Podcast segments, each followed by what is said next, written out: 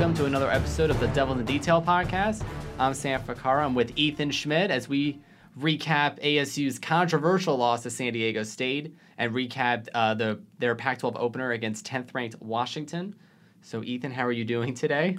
I'm doing well, Sam. Yeah, you t- you touched on the uh, San Diego State game, and um, obviously the Sun Devils didn't get the outcome they wanted, and uh, I mean, I felt I felt like they lost that game, kind of, you know, not necessarily from the beginning, so to speak, but you know, once you see that the ground game was gashing the Sun Devils, uh, their defense, it was it wasn't gonna be an easy win for them by any means. Yeah, like I like before the uh, they scored the, the the late touchdown. I I originally thought it was like deja vu. I felt like I was watching the game from last year where they were just getting gashed on the ground. They just couldn't move the ball.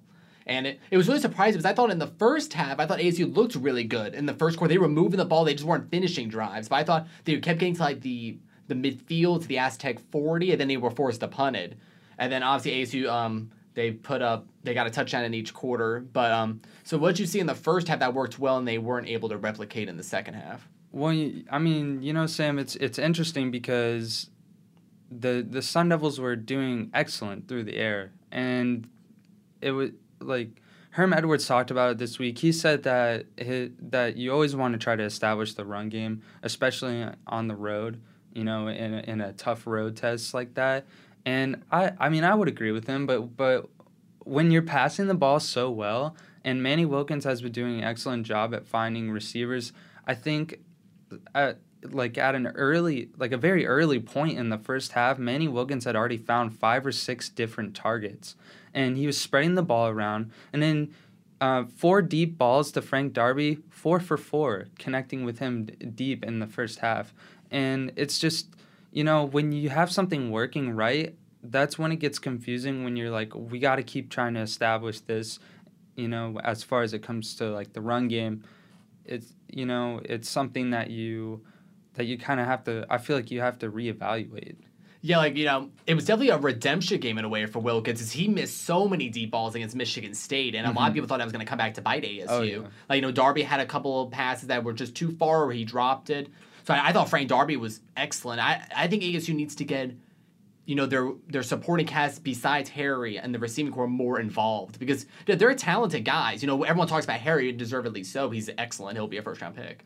But um, I think that's important. But going back to the running game, though, I feel like ASU is being – too pass heavy. Because I kind of felt that way with the first two games. I felt like they were just being overly pass heavy. And when and they have a, and I understand, you know, Eno Benjamin is starting for the first time. But, you know, the running back, it's a talented group. So yeah, and, and yeah, it's got a lot of depth too. Yeah, and I definitely feel like, especially on a, you got to establish a balanced attack. Eventually, ASU I think became too predictable. Where like on first down they tried to establish the run, nothing they kept getting stuffed, and then and then the passing game, it just it was a weird turn. And obviously, let's talk about the turning point, which obviously was um, ASU's decision to go for on fourth down in the red zone, where they could have gone up 17, cent, 17 to 7, but decided to go forward, and then they turned the ball over on downs, and the Aztecs got a touchdown yeah. right for the half. Did you think that was the right decision? Well, I think I would agree, with, especially after sitting in on on Herm's press conferences this week. Um, you know, he he's talking about how you get that you get that conversion and then you get those points and you're you got a two score lead. And San Diego State was a run first team. And I mean they are a run first team. So Edwards mentality was that if they could get up two scores it would force Ryan Agnew who was in his first start to have to pass the ball. And they didn't want the ball in the hands of Juwan Washington. So from that perspective I definitely agree with the decision but I mean, sometimes in football, it, it doesn't work out. Yeah, I had no problem with the decision either. I know it's easy now to say like, "Oh, that was a terrible decision." Yeah, yeah. And obviously, it, it really hurt ASU. I think when the Aztecs scored that touchdown, it just sucked the momentum well, out of them. It's so interesting because Ryan Agnew, what didn't I mean? He didn't have the greatest start, but in that drive after the Sun Devils turned it over on downs, the kid dominated. He he led the Aztecs down to score that tying touchdown, and it gave them so much momentum headed into the second. It gave him confidence too because he oh, yeah. he was connecting passes. It was a it was a surgical drive by mm-hmm. San Diego State, and then obviously the Aztecs just ran the ball through ASU, and it's you know it's interesting because you know ASU was obviously home the first two games, and you, you have to wonder now if you're looking at the 100 degree heat really affected the running game of UTSA. And Michigan State, Michigan State has a great running back in LJ Scott, and Scott was non-existent limited, for the Spartans. Yeah. And so, so like I don't know, like you know, a lot of talk has been like ASU needs to improve defensively. I'm like I don't think like yes they were the number one defense coming in, but I'm like everybody took it with a grain of salt. So, um, what do you think the Sun Devils have to do to improve defensively?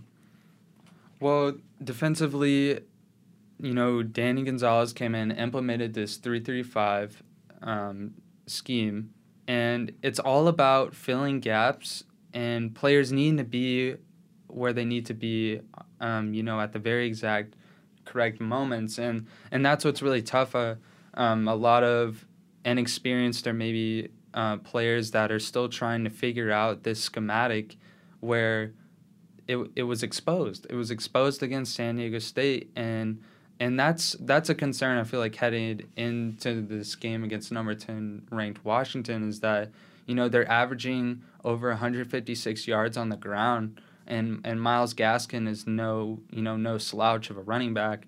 Is that if they're to have to be on top of their assignments every play to to make sure that they contain um, you know a running game that could possibly explode at any moment. Because everybody wants to talk about Jake Browning in the passing game um, you know you got to be ready for that for that running game too yeah, it's really interesting, you know, you know, we talked about how how many yards ASU gave, but ASU only gave up 28 points. Like, you know, it's not like San Diego State, like, time, but what would kill them, the Aztecs just, they had eight minute drive after eight minute drive. And, it, you yeah. know, it, and I also feel like ASU's offense, them being three and outs, like, on every drive in the second half, I think you just, I think defense was exhausted, and it, you can't fault them for being fatigued. Um, so definitely. So obviously ASU um, was down 28-14 with about five minutes to go, and it looked like you know, oh the game's over. But then ASU got a quick touchdown. Um, they didn't get the onside kick, but they forced a fumble, which you could have argued that you know his, um, his back was down before the ball was stripped. But ASU got the ball back, and then obviously the play everyone was talking about was the uh, targeting call. So what did you see? Do you feel like it should have gotten overturned? Do you feel like the the catch, or you think it should have stood?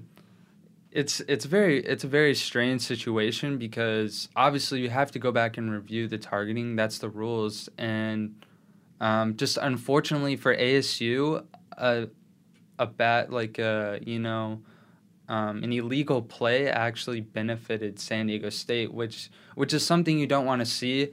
And you know there there's been talk just around you know ASU media about how how the spot foul in the NFL should be implemented in college because uh, you should know that in, in college rules, it's it's just a 15 yard penalty. So going back and looking at it, uh, you know, Darby took a huge shot, and and Edwards confirmed he's okay. He was saying uh, that's his Jersey boy. They're both from New Jersey, Darby and Edwards. So uh, he's a tough kid, but um, you know, it's tough to say if he if he actually held on to it. You know, the ball to me it seemed like the ball touched the ground, but he might have still had control. Um, but just a, t- a very tough break for ASU. Yeah, it's, it's interesting because you know I I felt like if they didn't overturn the fumble, they should have not overturned the catch. The fumble, in my opinion, was more conclusive that it, it was San Diego State's ball and that he was down. And I didn't think Darby. Yes, the ball can hit the ball, hit the ground, but I think it can hit the ground as long as he has control. And I never felt Darby lost control of it. Um, but obviously, you know, I don't think that Aztec defender was purposely going into targeting. I don't think he was thinking that much. Like, yeah. you know, if I target this guy, you know, it's only a 50 yard penalty instead of them having it at the two yard line first and goal. And, you know, obviously, I know everyone's going to say that play hurt them. But, you know, ASU's offense not doing anything until five minutes left in the fourth quarter, that's what really cost them the game, not so much the targeting penalty. So, I guess, wow, what a game. Uh, yeah, for really a 28 21 game, there was a lot that happened. Um, it was very dramatic at the end, and a lot of emotions were were flying around, especially at the end. You know, Darby was just he was livid that he he that the catch was ruled incomplete, and just unfortunately, you know, ASU didn't come out with the victory. And I mean, in my opinion, you know, you allow 311 rushing yards, you're most likely not going to win the game anyways. So, yeah.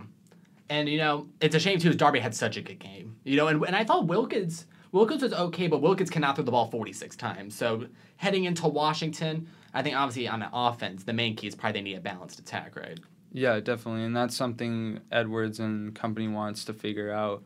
Um, how do you get Eno Benjamin involved, and and then even Isaiah Floyd, you know, the JUCO transfer, he's so electric, and if you, I feel like ASU to get their ground game going, they got to start having a balance with their running backs, who's in, who's out, and then I feel like even with Manny Wilkins, his his uh, you know design runs are very limited this year, and it could be because of the injuries that he faced, you know, last year, and they just don't want their star quarterback to get hurt. See, I, that's a problem I have with ASU. With Wilkins, they always do these shotgun spread runs, but 99% of the time it goes to the running back. And I'm like, you got they can't run in my opinion, they can't run that formation if Wilkins and I now Wilkins did run the ball, I would argue though, in the second half. I think he ran in more, you know, once they, they were trying to go upfield, you know, trying to do something.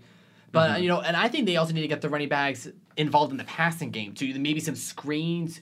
Like they do a lot of wide receiver screens with Harry, but I'm like they gotta try to they gotta you're right that they gotta involve the running backs more, whether it's in the run game or the passing game. Um, so so Washington is the opponent. I'm like the Huskies are two and one. They had an unconvincing win against Utah, 21-7. It was a very ugly game. Um, Jake Browning backpedaled 30 yards, just threw the ball into a, the Utah defensive tackle and then he lost the ball running to the end zone. So I think that just summarized the whole game last week. Um, so obviously, you know, Washington lost to Auburn. They've had the back-to-back wins now. So what are just your initial impressions of the Huskies heading into this week? Well, you know, looking at Washington, they're number ten in the country, and it, and I don't think it's by accident. You know, this team's been good, especially uh, you know under co- head coach Chris Petersen. they've done a, they've done a fine job, and I think it all comes down to quarterback Jake Browning. He's a senior now, but his inconsistency is still there. And like you said, that play against Utah was, well, you know, was an ugly one, and he he really struggled here. You know, uh, in Tempe last season, you know, uh, Washington only, you know, they really struggled to find the end zone. So it's it's I feel like it's really up to Browning to get the offense rolling, and and there's no, you know, there's no issues with Washington's defense. They're stout. You know, they'll make the plays when they need to. It's a talented ball. You know, it's a talented football team. Yeah, I'd agree too. I'm like, you know, Jake Browning's perplexing. Um, he's a perplexing player. You know, he had such a good year when he took them to the playoff. Uh, these last years with sky high expectations, these last years, and they I don't know. Washington just looks super unconvincing. Like I think if you're Arizona State, I know you're obviously bummed about the loss last week. I think they have a great chance in Seattle. Now it is a tough atmosphere. The ASU got destroyed two years ago in Seattle. It was just a non-contest. Yeah. But Wilkins was also battling a, a bunch of injuries that year too. Mm-hmm. Um, so I feel like it's gonna be interesting. Obviously, the key will be for them to stop Gaskin. You know, he's one of the returning guys.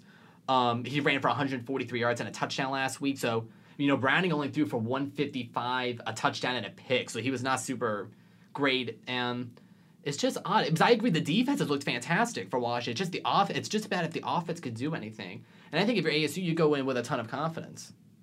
Oh yeah, I mean, and definitely defensively. Um, you know, toward the end of that game against San Diego State, I saw a lot of fight.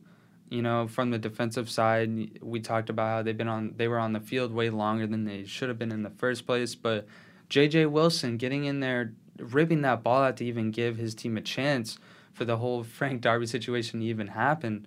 And you know, I saw Koron Crump hustling, trying to get get to the quarterback. And uh, you know, this this front, this defensive front for ASU is no, you know, no slouch either when it comes to Renell Wren, a captain of this of this defensive unit. And we've seen we saw the video that went viral where Wren can bench press offensive linemen if he wants to, and so it's just all about um, it's all about them coming together as a, a unit and not putting so much pressure on on the secondary to have to make tackles on running backs. Yeah. And I also feel Washington, you know, obviously they lost Dante Pettis to the NFL. Um, they have Aaron Fuller as a good receiver, but he's basically their only wideout. So I'm assuming Chase Lucas will probably be paired against Fuller. Um, but I don't feel like anybody in that passing attack really scares ASU. So I think for them, if they could stop Gaskin and f- force Browning to beat them, I think ASU. I think that's where you want them. I think you try to neutralize their running game. Definitely. In in last last year's game uh, with the upset, um, I know it was the Todd Graham era, but now Herm Edwards comes in, and then looking at Danny Gonzales, it's up to him to to have the blitz calls and, and really put the pressure on Browning because last year I feel like that's what won ASU the game. The secondary did a great job of blanketing, you know, all the the deep threats that Washington possessed, and the pressure got to Browning. Um, you know, s- several several pressures. Uh, you know, they they sacked him a good amount of times and and forced a lot of mistakes. So you know, it's just about getting after Browning. Yeah, like ASU had five sacks last year against Wash against the Huskies, and Browning only threw for 139 yards. So you know they really held them. Like even Gaskin only ran for 68 yards uh, last year. It was a great defensive performance from yeah. them last year. And so I, I think ASU could really draw upon it. It's the same cast really, you know, on both sides of the ball. Um, like even though it's a different coaching staff. Um, so I guess we'll just go to predictions. Um, you know, obviously this is a huge game for ASU. You know, even though the San Diego State laws dropped them out of the poll, you know, the Pac-12 South is as wide open as it's ever been because really USC is, yeah. looks t- looked terrible against Texas. Like who knows if JT Daniels is the answer there at quarterback? I'm like UCLA's 0 and 3, Arizona's 1 and 2. Um, Colorado is 3 and 0. So I'm like Colorado yeah. and then Utah, yeah. you know Utah is behind the eight ball here losing to Washington. I think they're probably the most experienced team um, this year for the Utes, but they have major questions on offense. So um, so what chance do you give ASU and do you think uh, they can pull off the upset again against Washington? Well, going into Washington's going to be their toughest challenge yet, uh, you know, in the Herm Edwards era. And um, there's been a lot of emphasis on perfecting the simp, the simp, as simple as it sounds, the three phases of the game. And on offense, they're going to have to find that run balance, uh, the run pass balance that we spoke about. And on defense, it's about filling your assignments 100%. And against Washington, you cannot make any mistakes. And then special teams, there was a lot of issues last week against San Diego State in the return game, setting ASU up in bad field position, especially in the second half. So it's about correcting those errors. And if ASU can can play a perfect complete game, they really could pull off the upset.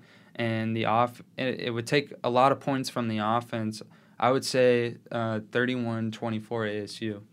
Yeah, that's a great point about the special teams because I think there was that one return where he like waited like a like ten like five seconds. Yeah, Ryan Newsom. Yeah, and then he just came out, and mm-hmm. I'm like, you know, I think the loss actually might be a blessing in disguise for ASU because they looked super uncomposed in that second. It looked like they were really trying to push, you know, because they knew they just were getting nothing going on offense. And you know, you don't want that team. You don't want your team to be pushing it. You want you know just to play their game and hopefully you know you know, it'll turn out well that they can get it going eventually. And so I agree. I think ASU is great. I don't know if they'll win. I think Washington will win just because of the home field. But, you know, even if ASU loses this game, though, you know, the next two games are Oregon State and Colorado. So those are the games they have to win. They have to win. Oregon. Definitely. Really, those the be must yes. win. And the divisional games are the must wins. And then obviously Oregon State, they should try to win that game. Um, so I'll probably say Washington 27-24. I don't think it's going to be a super high scoring game. Um, and also, it's going to be cold, at least for ASU standards. And it's going to be cold. Even even if Washington comes up with a victory, it's really hard for me to say that they cover the spread. Um, 18 and a half points, right? I, that's definitely too high. ASU is a humble and hungry team, as Coach Edwards would like to say, and you know, just fixing the the little things you know, ASU can really compete with the Washington team that's that could be suspect at times. Yeah, so Chris Fallica of College Game Day put out a stat. The um, ASU was 12 and 0 against the spread and are 11 and 1 straight up in their past 12 meetings against Washington. And they were also in, they were an 18 point underdog last year when ASU beat them. So I think that's really interesting. ASU's owned Washington at least historically. Um, so yeah, so I think it should be a fascinating game though, because since neither team has looked that impressive. Well, you know, ASU's looked impressive with Michigan State, but you know, both are coming off unimpressive performances. So for Ethan Schmidt, I'm Sam Fricaro. Thanks for listening to the podcast, and for all of our football content, make sure you go to delvethedetail.com.